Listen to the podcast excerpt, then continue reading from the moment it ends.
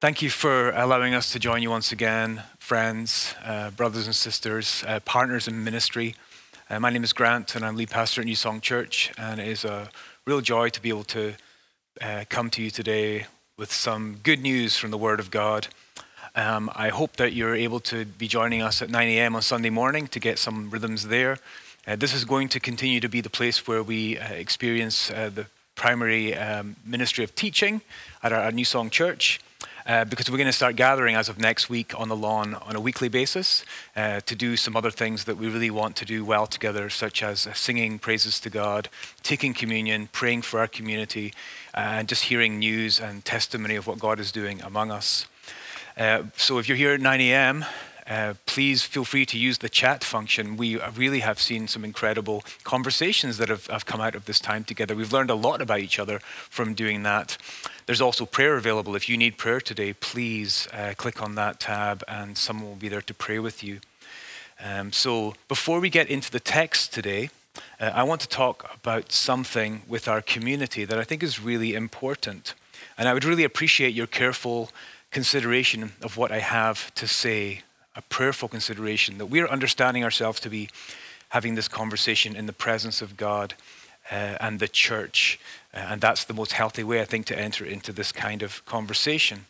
Uh, and really, it comes as a result of a question. Uh, what are we to make of the events of the past week? And indeed, actually, the past year. Uh, let me clarify what I mean by that. Uh, the jury in the trial of Derek Chauvin for the murder of George Floyd came to a conclusion uh, just this past Tuesday. Uh, we've been seeing reports of increases in the incidences of violence against Asian Americans. Um, and I want to talk a bit about this. And some might wonder or ask, uh, perhaps even if you've not been around New Song uh, much recently, uh, why I should be talking about such uh, issues. Well, as I've said several times before, we need to be having conversations about the issues that are so present and widely discussed in our culture and society. Because I think to fail to do so gives people the strong impression that our faith has nothing of value to contribute to the conversation, or that we are so spiritually minded that really we are of no earthly use. Secondly, we have brothers and sisters in the faith who are hurting and wondering why so many of us are so often silent about the issues that are their daily experience. But also, I know many people who follow Jesus who are looking for some sense of direction. They want to live faithful lives, but they don't necessarily know what that looks like. And one of my roles is to try and speak with clarity and Christ centered exhortation and counsel into those questions. Uh, as we've said also many times before, there are an abundance of voices and movements who are only too willing to inform and teach and ultimately disciple the people of God to their own cause, seeking to gather our collective power towards whatever goal they are pursuing. They have in mind, as Scripture says, not the things of God, but the things of man. And when we already in the kingdom have a goal and a calling with practices and understandings and rules for engagement and basic values. Your kingdom come, your will be done on earth as it is in heaven. We want to conform our lives to Christ. Also, these painful events have meaning, and we want to be very serious about what meaning we attach to them seeking to be informed by the meaning that we draw from the person and character and the will and the calling of Jesus Christ. Who is telling us what these events mean? And this will be the harder road because that is the one that Christ calls us to travel together, not the easier road, but the harder road. We won't be able to walk this road by merely natural means, but we will need to depend on His regenerative work, His transforming work, His powerful work of breaking and then beginning to remake our hearts and our wills and ultimately our actions to conform to His righteousness. So I want to share what I believe are some, some important issues to consider for people who claim to follow Jesus. And this is only the beginning of a conversation into which you're invited. It is not the final answer. Firstly, we need to stop being surprised when people do cruel things, evil things. And in particular, the injustice, they'll be surprised at the injustice and the potential to harm people that are actually inherent in all human institutions that possess power. For example, the church has been a place of power where often people have been harmed by the actions of sinful people with too much power and too little accountability. But many Christians still have the belief that nice people in nice churches don't do bad things. So, police officers are human beings. They are like all human beings, and they are capable of injustice. And if God and the record of human, human existence throughout history and through the entirety of Scripture is to be believed, human systems are generally always trending towards dysfunction and mutual unaccountability. People in law enforcement are under tremendous pressure on top of their basic human existence and reality. As individual members of our communities, they need our love and support just like any other person. But support is not about silence. Clearly, there, is something wrong in our systems of justice, and there are dreadful consequences for both police officers and those who serve our communities, and also members of our communities who end up, at times it seems, on the wrong end of broken institutions. Everyone is damaged by injustice, and we must care about this. There are many issues regarding life, its importance, and freedom and human flourishing that are important, must be important issues to us to discuss and to form convictions about. But we must do so with constant prayer and deep reflection. Secondly, we are the church. We are the church, the body of Christ. And this beloved community is formed from people of all colors and cultures and perspectives and experiences. And we have to take seriously the command that we are reminded of whenever we take communion together, the cup and the bread, that it's essential to recognize the body of Christ as we do so. And this language is often thought to refer to like the, the, the, dying, broken body of Jesus. But actually, that's not really what Paul's talking about. The context of this is that Paul is referring to the Christ body, the church, that we are to discern the unity and the oneness that we have in Christ, of all this diversity and unity. And the context of these commands that Paul gives that are very strong is he calls it out as almost a blasphemous situation when there is within the body itself serious issues of neglect and injustice and disunity. And so, communion at that point in Corinth, that city to whom he wrote, in his perspective, from his perspective, perspective, was an abomination and a hypocrisy that was causing real harm. We have black and brown brothers and sisters, some of whom I have spoken with, whose experiences we must listen to and believe. I am grateful to these brothers and sisters for their willingness to share their precious and painful stories of their own lives lived in their own particular skin, and I believe them. And my Bible tells me to weep with those who weep. That's the starting point. No answers, no rationalizations, simply bringing our empathetic presence beside my hurting brother, my hurting sister. I would also suggest that we refrain from judging the anger of our black and brown brothers and sisters. Anger that sometimes looks from my perspective to be out of proportion. And the key here is from my perspective. We should seek as best we can to discover the reasons for that anger, recognizing that we at times often become extremely angry also, and refrain from judgment until we get a solid grasp on the answers to that question. Perhaps we ourselves could do well to be more angry at injustice and the damage done by our broken human institutions and fragile allegiances. Thirdly, Justice was served this week in one particular case, and we can rejoice in that fact. But once again, there are, for followers of Jesus, a couple of departure points from how some may celebrate the consequences of that act. Earthly justice can never fully heal the wounds of unjust actions. Only God's ultimate justice can achieve that full healing. So we pray Come, Lord Jesus, save us from ourselves.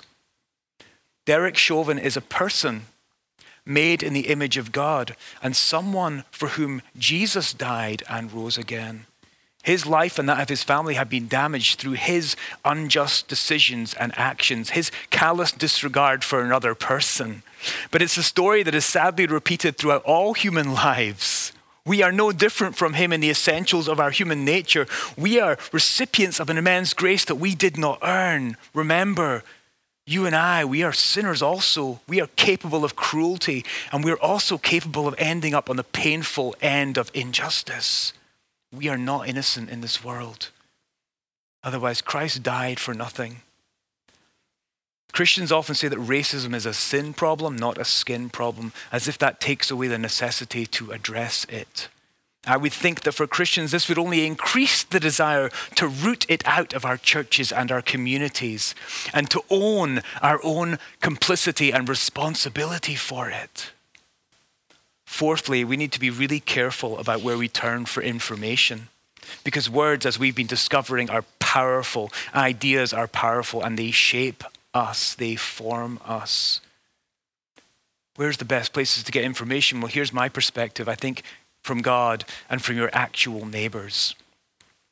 For us, so a serious and honest reading of Scripture in community, I think, is a great place to start. And also the pastors and leaders here at New Song uh, those with whom you're already in community, and especially those who are different from you, the person who might sit next to you in the pew or sit next to you on the bus or live next door to you in your neighborhood. You know, I'm seeking to grow and to learn in this area. And I'm reaching out to others for my own growth in understanding, my own formation. And I've talked to some folks in our congregation who are very different than I am. And I'm taking that search a little further afield. I'm deeply grateful to the pastors of the First Chinese Baptist Church in Walnut. They have warmly received my request to connect with them. And I'm grateful to Evelyn Marmolejo for making the introduction to these, these American Asian brothers and sisters in Christ. Uh, here's an important concept we need to understand it's okay not to know everything. You cannot know everything. But I think it's true to say that we hate to feel that we don't have a handle on all the issues. When did it become a point of embarrassment not to have an opinion about every single issue? It's so strange that in any conversation that you see, either online or in person, sometimes we feel we need to be able to have an opinion. Yet many of those opinions are built on the opinions of others with no real first hand experience or truth seeking on the part of the speaker or the writer. And that's not across the board with everybody, but it's so common. We need to be quick to listen and slower, slower to speak. And so here's the wonderful thing for this entire set of issues, we have a beautiful resource, resource in this thing we call the church. And in particular, I'm talking about our church, New Song. This local congregation has many people with many different gifts and skills and time available to do deep dives into particular subjects, and, ex- and they have different experiences, and they're waiting to be heard. You know, I probably know more than most of you about theology and church history and the various ways that people have understood, for example, the kingdom of God through church history. I also know more about you, more than you about 1980s British heavy metal, but that's for another time. You probably know about, more about other subjects than I do. You know, whenever I have a science question, I connect with one of our elders, Fuz Rana. We have a relationship, and he is a scientist. I know him and I trust him. If I have car questions, I talk to Peter Tridy. If I want to know about the history of Los Angeles, I talk to Rudy Tarango. If I want to know about the work of international aid agencies, I talk to, for example, Linda Buck, who spent her life working in those areas. It would be the height of arrogance for me to think that I know the most about everything. But sometimes we act as if we do. There's this pressure to feel we have to know everything. We have to ask those who are looking at the world from a very different set of experiences what, what, what do they know? What did they feel? What did they think? And not just assume that we share the same view. And so this is so important because finally, the best way to have these conversations, the best way that we can in our whole wide culture, the best place and the best way that we can have these conversations is with other people who, because of their relationship with Jesus, have committed themselves to two unifying facts that can lead to understanding and growth. And the first thing is this a set of principles and values that we can agree on this common landscape and belief that arises from our shared faith in Jesus. That's the common ground that we start on, that we begin any conversation. And it's a gift. And then the second thing is a commitment to not ever walking away when the conversation gets difficult. So at that point of difficulty, when we feel it being tense, we can reconnect around what is agreed upon and then let those common values restart the conversation again. So, Christians of maturity and goodwill who are in good spiritual shape and who appear to stand on opposite sides of these issues must be in conversation with each other. The world tells you that you are enemies with nothing in common, and Jesus tells you that you are brothers and sisters. You are brothers and sisters. You can't walk away from the table. And your conversations are needed, especially in that place of tension when the world is saying you have nothing in common, you're enemies. So, and when you have these kind of discussions, you, you and I need to ask ourselves some questions and agree to certain kinds of processes. Here's the thing when we have these conversations, we are not to be debating, but instead, together, we are to, from our shared values, try, we're trying to come to better understandings and better solutions. And it is so easy to find ourselves in cycles of debate. It happens all the time. I've been experiencing that at times in recent times, and, and it makes us defensive if we feel that we've got to defend a position, especially when we don't have all the facts. It creates a lot of heat and very little illumination. We're not debating, we're not defending a position. We're trying to, from a set of common values and a shared interest in the kingdom of God, come to better understandings and better solutions. And that needs us to all be involved with goodwill, with grace, with love, with respect. We need to be doing this work. We have the resources in Christ and we have the power. We also are clearly commanded to do this as part of our calling to love God and to love our neighbors. And this is to be continued. This is to be continued. We need to take these things seriously, and we don't know all that we can come to know. Uh, but this is a start. This is a start. Let's be praying for our communities. Let's be praying for um, the division. Let's be praying for unity in the church. Let's be praying that Christ would make himself known through our body, that we be a place where this conversation can start with peace and mutual respect and love and care. To take the time to be patient, May God be glorified in that.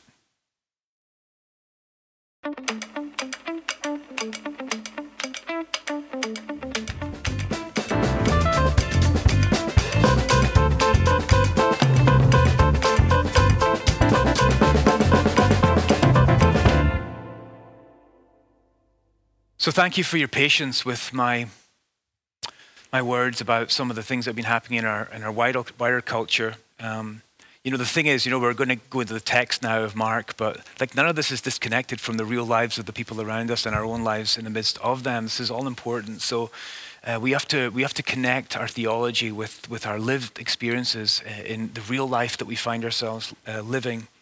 Um, so, but today, but we're going to get right in. Okay, we, have spent some time on on uh, this this these thoughts, these ideas, but um, we're in chapter 5 of Mark, so we're going to go straight, just dive in. I'm going to read it. It's verses 1 to 20. If you have a Bible, open it up. You know, don't just trust my word. Open up your Bible and let's check it out. There's also a tab, if you're watching online at 9 a.m., where you can actually follow along with the text. Uh, we're doing this together. And here's what Mark writes in this next section They went across the lake to the region of the Gerasenes. When Jesus got out of the boat, a man with an impure spirit came from the tombs to meet him. This man lived in the tombs, and no one could bind him anymore, not even with a chain. For he had often been chained hand and foot, but he tore the chains apart and broke the irons on his feet. No one was strong enough to subdue him. Night and day among the tombs and in the hills, he would cry out and cut himself with stones. When he saw Jesus from a distance, he ran and fell on his knees in front of him. He shouted at the top of his voice, What do you want with me, Jesus, Son of the Most High God? In God's name, don't torture me. For Jesus had said to him, Come out of this man, you impure spirit. Then Jesus asked him, What is your name? My name is Legion, he replied, for we are many. And he begged Jesus again and again not to send them out of the area. A large herd of pigs was feeding on the nearby hillside. The demons begged Jesus, Send us among the pigs, allow us to go into them. He gave them permission, and the impure spirits came out and went into the pigs. The herd, about 2,000 in number, rushed down the steep bank into the lake and were drowned. Those tending the pigs ran off and reported this in the town and countryside, and the people went out to see what had happened. When they came to Jesus, they saw the man who had been possessed by the legion of demons sitting there, dressed and in his right mind, and they were afraid. Those who had seen it told the people what had happened to the demon possessed man and told about the pigs as well. Then the people began to plead with Jesus to leave their region. As Jesus was getting into the boat, the man who had been demon possessed begged to go with him. Jesus did not let him, but said, Go home to your own people and tell them how much the Lord has done for you and how he has had mercy on you. So the man went away and began to tell in the Decapolis how much Jesus had done for him, and all the people were amazed. Just a quick note uh, people have actually think they've kind of found, located this geographical areas. that There's some, previously used tombs with kind of a, a, steep slope down to the shore about 40 yards away by the Sea of Galilee. Uh, the Decapolis that is mentioned in the story is a group of 10 cities uh, in the Gentile part of this region where Jesus was. you know, it's a real different experience this week, I have to say, in preparing for this message. I had the privilege of expanding the group with, with whom I prepared this message. We have a teaching team on Mondays where Josh and Melody and I get together, no matter who's preaching, and we read the word together uh, and we discuss it. And, and that I think is important. This is a long term um, um, really conviction of New Song that, that this would be a teaching team, uh, kind of a church, that we share that. Well, we expanded it this week. On Monday, immediately after that, I actually brought to the whole staff this text and we discussed it. Uh, and then at Soul Food, which is this 45 minute chance to eat your lunch and just be nourished also by the Word of God on Mondays, which anyone can come to at any time. There's no commitment to come every single week. It's at 12 o'clock. Look on the website uh, and you can join in with us there. But in Soul Food, we did the very same text text again. So that's like three different groups of people with this text, reading and considering God's word together. What a joy! And so this message actually arises out of that wider community engagement, this multi-vocal outpouring a variety of people, experiences, and perspectives that joined me to engage with the text. This is the church. So I want to say thank you to each person who participated in that. This is part of our reimagining what the church should be about. The scriptures are our community's shared resource and should be read and considered in community. And there's definitely a place for solitary reading and reflection. I know some of you by yourselves will read your Bibles, but the power of this living word is most effective when God's people come together and come in unity and humility to the word, seeking to meet God together. That is powerful. So, what in Jesus, what is Jesus up to this time? Man, this is a challenging story. That's one thing we all agreed on. This is a weird story, a strange tale of demons and drowned pigs. You know, last week we considered the necessity of avoiding us centered interpretations. That's often what we do. We find ourselves centering ourselves in the story, seeking what it's about for me. Um, and for the story of the disciples in the boat in the storm, we, we wanted to avoid us centered, uh, at least firstly, uh, interpretations and listen to Mark's story with ears that are open and determined to discover what he is telling us about Jesus. That's the whole point of this whole series of messages. This is Jesus, he is the subject. In, so, in discovering then who He is and actually engaging with Him, we're most likely to find ourselves receiving that which we most need to know about ourselves and then being moved and changed by His life in us in that encounter. We start with Jesus and then we move on from there. So, in this text, I believe the best way to understand Jesus is to compare the manner in which he responded to and treated this main character, this demon possessed man, with the way that he's been treated by other people in the story. You know, this man is, is a sad, sad story. He had fallen to the outer margins of his community in every way possible. Mark doesn't tell him how he came to be in such a state, but his description of this man is pitiful. Typically, it seems that such a state comes about by a person perhaps giving themselves over to depravity and then becoming subject to the consequences of that. We're not told the road that he traveled to get to this point, but only that he is now in a far and isolated and painful place. He inhabits the tombs, a place of the dead, far from the comfort of his friends and his family, his community, removed from the social life of his world, no purpose, no identity, not even a name. He is unidentified apart from this brief description, a man with an impure spirit. He is alone with his demons. The wording seems to suggest that this man has been this way for a long time, like the woman that we're going to meet next week, who'd been subject to 12 years of this bleeding condition. This man seems to be in this dreadful and worsening state for a long period of time.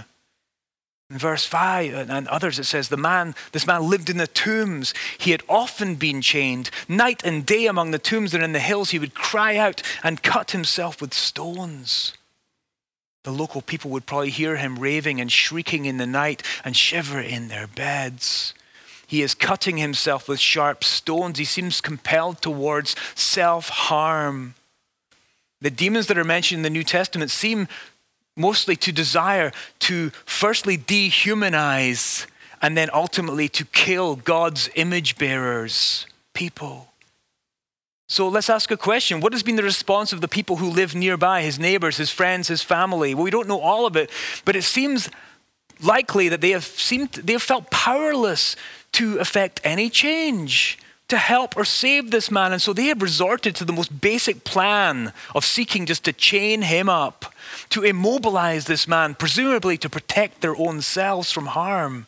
And I don't blame them. It's so challenging to deal with such a disturbed person. Life is challenging enough without dealing with such an unpredictable and possibly dangerous creature. But now Jesus steps out of the boat, and as his feet touch the earth that he created, a new power is unleashed in that neighborhood. The kingdom has come. The one who is making all things new has come. The one who said he had come to save us has set foot in that land. One of Jesus' first descriptions of his ministry is in the Gospel of Luke. Jesus came in the synagogue and he stood up and said, The Spirit of the Lord is on me because he has anointed me to proclaim good news to the poor. He has sent me to proclaim freedom for the prisoners and recovery of sight for the blind, to set the oppressed free, to proclaim the year of the Lord's favor. And that is what Mark has been showing us that he is now doing. And so, with the presence of Jesus, things happen very quickly here. The welcoming committee for Jesus' arrival on the shore consists solely of this man of the tombs Back when we first encountered the demonic forces in Mark, I used this analogy of cockroaches, multitude of cockroaches in a dark room. They're unseen, you can't see them, but when the light comes on, they're revealed immediately and they immediately spring into action to escape from the light. And it seems like the mere presence of Jesus draws these chaotic evil powers out into the open. So, compelled by his tormentors, this man comes to Jesus and immediately begins to engage with him, or that which dwells within him begins to engage with Jesus. He's sort of a passive observer, perhaps, in this. But Jesus does what he always comes to do, and he casts out the spirits. This seems to involve a tremendous struggle. All this stuff about pigs is very, very, a great deal of conjecture and um, sort of various understandings about what this all means, but it seems like it was a kind of a struggle. It was no easy task. But then, after all the dust settles, and maybe the, maybe the waves come back down again, this horrifying, terrifying moment, Mark tells us, he focuses right in on this man. He says, The man who had been possessed by the legion of demons was sitting there, dressed and in his right mind. Dressed in his right mind. So the townspeople hear about this event and gather to ask Jesus to leave the area. What a tragedy. Why did they do this? Well, it seems likely that this is because of the loss of this large herd of pigs. And it's here that we see something of the true nature of these people's value system and the way they evaluate people, and in particular, this person. Because at first, like the disciples who witnessed the power of Jesus over nature when he calmed the storm on, on the sea, um, these people are, are, are scared, it says. They're, they're scared of the power, it seems. But then they hear about the pigs, and it's at that point that they ask Jesus to leave, scram, skedaddle, vamoose, go, get, get out of here. That's the point at which they say, hey, you, you need to leave. As one of our soul food participants said on Monday, they care, they seem to care more about their money, running, their money running off into the sea than they do about this man's well being and the amazing transformation that has been brought about. It is a truly a miracle of life, and all they see is financial loss. And before we get all judgy about them, I think we can easily have this very same reaction. And it tells us a lot about what we might value most highly we also can find ourselves asking as we read this story, maybe one of the first thoughts we have is Jesus, why on earth would you mess with these people's income? Perhaps not even we are sufficiently captivated by the beautiful story of the man of the ruins who has been made whole and well. It actually reminds me of the disciples who, in one of the stories, uh, that, that we hear in the Gospels complained about a woman who had anointed Jesus with this really expensive perfume. Here's what Matthew says about it. He says, When the disciples saw it, they were indignant, saying, Why this waste? For this could have been sold for a large sum and given to the poor. It's telling us a lot about how much of a contrast there is between the way we think about things and the way Jesus thinks about things. Jesus doesn't value material possessions like we do. He isn't worried about us receiving our daily bread. But our constant preoccupation with having enough and the fact that more never seems to be enough causes real harm in this world. In this world system of greed and ambition, so many people are lacking basic needs. This is not God's fault, this is our fault. And so Jesus comes into this broken world, this broken system, and he offers his life and presence to the poor and the marginalized. And he invites, therefore, his people to join him in this work, forsaking the pursuit of wealth and power, taking up our cross and following Him into service, despite the storms that may have to be passed through to get there. And He seems to be sleeping in the boat, despite the often disturbing situations that may have to be entered into and embraced, despite the fear at times, and despite the times when we are considered to be disturbers of the peace and are politely, perhaps, or not so politely asked to kindly leave as soon as possible. I think sometimes we feel like if evil is over there, like these people, if he's over there, then we can feel that we are okay. But Jesus, we are seeing, calls us to join him in the margins, over the sea, across the street, around the corner. I think it's interesting that this story tells us only that Jesus stepped out of the boat, not the disciples. They're not mentioned of stepping out onto the shore, just Jesus. And it's interesting, especially because elsewhere, Jesus has pretty regularly said Jesus and his disciples did this or did that. But in this case, simply Jesus steps out. It's like Jesus is saying, Follow me, get in the boat. Now get out of the boat and follow me. So, what parallels can we see in our world with this story, perhaps in our communities? I think it speaks loudly, perhaps, of those ones crying in the night, those ones cutting themselves, those ones who are shunned and chained, the homeless, the mentally ill, the drug addicted, people who have fallen into various forms of dehumanization, brokenness. And we are powerless, it seems, to fix them, like the people in that town. So very often we just resort to simply either to drive them away from our homes or else to seek to lock them up and try to forget about them, to shut out the sounds of their crying their torment, to not have to look at the wounds on their bodies. Lock the door and throw away the key. Evil is confined elsewhere so that we can get on with the business, the real true business of accumulation and the good life. But the Gospels tell us that Jesus wants to heal them. He wants to meet them, and that He is acting through His body to do so. This is difficult work. But it's what he means when he says, Follow me, take up your cross, deny yourself. Love God, love your neighbor. And there are some awesome organizations that we can look at to see examples of this happening. One of the ones that first came to mind when I thought about this was Homeboy Industries. Some of you, uh, I know Marlon Faber has been involved with them, and some of you have visited, and maybe you've volunteered there. And I was looking at their website and looking at their mission statement, and here's part of what they say.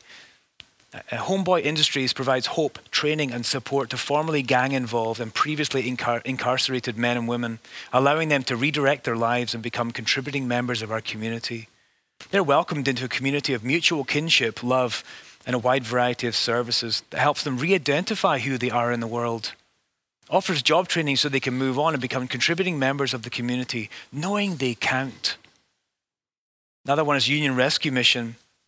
I looked at their mission statement. Says, Too often we describe or label people as ho- the homeless or addicts or transients.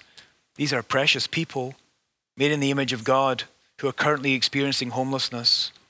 People should never be defined or labeled exclusively by their current condition. They're mothers, fathers, sisters, brothers, sons, and daughters. When we label people, we don't see their potential and the possibilities within them. When we look the other way and ignore people, we dehumanize them and diminish their value. We need to look into our own hearts, change our thinking, and learn to recognize that there, but for the grace of God, go I. And then ask, what can I do? Only then can we make a difference. And we're going to be heading back to serve this organization as soon as it's okay to do so. Uh, we've been down there a couple of times and uh, we had a really fantastic and just very nourishing, growing time. And we learned a lot. You know, we don't know how to do that kind of ministry, but when we go there, we can learn from those who are doing this every single day uh, a lot about their experiences and how we might support them. Uh, very locally is McKinley's Children's Center. Uh, and they have 28 residential boys who, for whatever reason, need to stay there on a, on a permanent basis. Uh, we have an opportunity that we're sharing uh, about uh, 28 boys there, the residential ones, who are seeking for mentors um, that's going to be an awesome opportunity that you can spend, you know, it's like two or so hours every week, and then they gather together. And it's basically to provide a consistent uh, adult kind of presence and, and, and, just an expansion of what these kids understand uh, about being a human being and in relationship and, and opportunities. It's all basically like it's like saying these kids need someone to say, hey, I see you. And not only do I see you as you are, but I see you as how you can be becoming. It's important work. You know, some of our own church community work in drug and alcohol treatment programs and services that seek to rehabilitate children and adults as therapists or as people who chart a path toward wholeness in any way. And they, they go in Jesus' name. I know they do because I've talked to them. Margaret Atwood and Angel Torrientes and Chris Alec and Pat Couch and Yalen Willis, Chris Anderson and others. I, I, I could probably take some time and list more.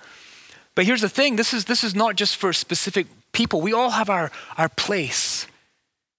And it may seem small, and it may learn, become something very large and actually feel beyond your capability, but there, there's a call here. We are called to be engaged in this work with people we meet who are marginalized, shunned, isolated, or who've been damaged by the broken structures and institutions or the general cruelty and dysfunction of our fallen world.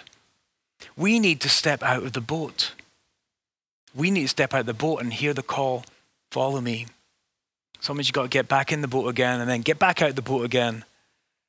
And in, and in case we don't think we have what it takes to do so, this story has news for us. This is like an exemplary story. It's like the story of Job in the Old Testament when it's like you think about suffering and that concept. You know, Job's kind of this, this it's probably never happened or will happen again to some other person, but it's this long poem about this man, Job. And this is a similar kind of story. And here's, the, here's kind of the point, here's the punchline is that the worst candidate to be a gospel messenger in that time is chosen and sent. Think about it. So here's, here's all the strikes against this man, this poor man. Number one, he's a Gentile. So, not have this ongoing relationship. Who knows what pagan gods or spirits he's been involved in the worship of? And it seems that might have led to some of the bad things he's experiencing, right? He lives in a graveyard so unclean according to the Jewish rituals. The fact that Jesus was even there engaging with this is pretty remarkable. Uh, near a pig farm, a graveyard near a pig farm, that's some prime location, you know, it's location, location, location. You know, you realtors who are watching this, you know, you're going to have to really spin some yarns to sell that property, right? He's covered in wounds. He's bearing the marks of his life, his self harm.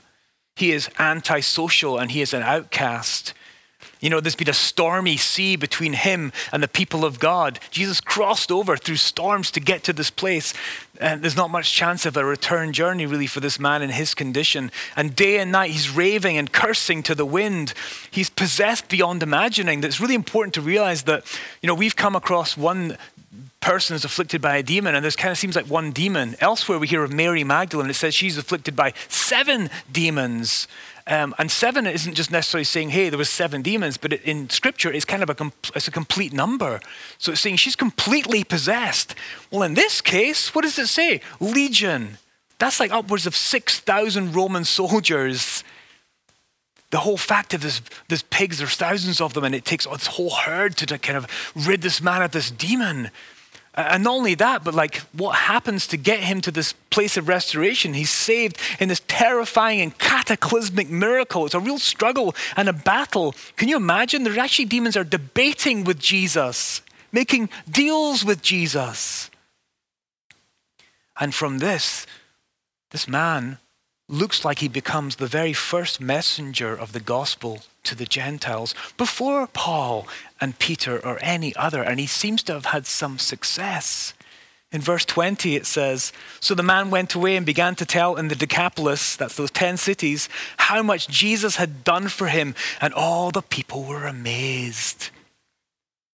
You, this is the example unless you've experienced worse than this, unless you're sunk lower than this, unless you're a worse candidate than this, then there is a calling for you and a place for you of service, and it's going to be it's going to be good. It's going to be hard, but it's going to be joyful, and there'll be purpose. There'll be fruit. But we have to offer ourselves. The man said, "Can I come with you? Let me follow you. Let me come with you." And he actually uses the specific word for uh, like the disciples did for follow. It's being disciple. Can I be a disciple by you? Can I be apprenticed by you? Can I join your, your group? And Jesus says, Go and sir, go tell the people what, what God has done for you. And he does it. He's obedient and it seems to have some success. So, one last thing, one last really important thing. In our journey through Mark, we're going to come in a few short chapters to another place of death, another place of tombs. And we're going to hear another man crying out in agony. And we will see another man afflicted and overcome, it seems, with the powers of darkness. Another man with marks on his flesh. Another man bound and rejected but we will see him break the chains and defeat the powers of darkness. And in doing so, he will make a way once and for all, for all, to shake off the shackles of sin, of isolation, of shame, of affliction, and captivity. For he is the king of the kingdom who identifies with us in our suffering, joins us in the pain, and in doing so, removes from us the affliction and the fear of death and restores to us the gift of being clothed in his righteousness and in our right mind.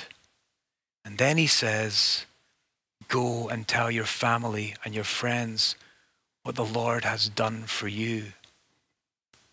There was a song by a man called Bob Bennett. Some of you people who've been longer in the Christian world may remember him. He's a singer songwriter. And I heard him perform one time uh, up on Orcas Island where I used to work, and uh, and he was very, very honest. He had a tearful kind of uh, explanation of how he came to write a song that's called "Man of the Tombs," and he he identified so strongly with this man uh, because he had experienced a lot of much of it self-inflicted kind of trouble in his life. Um, but had encountered the radical forgiveness and grace of Jesus. And so he wrote this song about himself in the place of this man of the tombs. And here's how it ends now I'm a man of flesh and blood. I have a life beyond the grave. I found my heart. I can now be saved. No need to fear. I am not afraid. This man of sorrows took my pain. He comes to take away our sin and bear its marks upon his skin. I'm telling you this story because man of the tombs I was. And I say, Amen to that. Let us pray.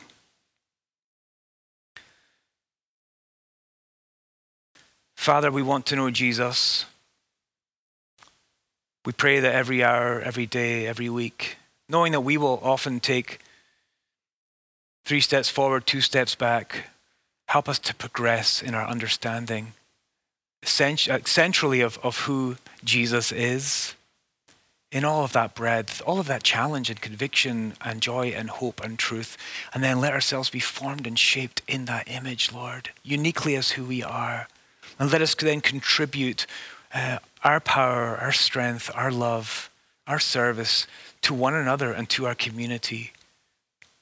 Thank you, Father. We love you and pray these things in Jesus' name. Amen.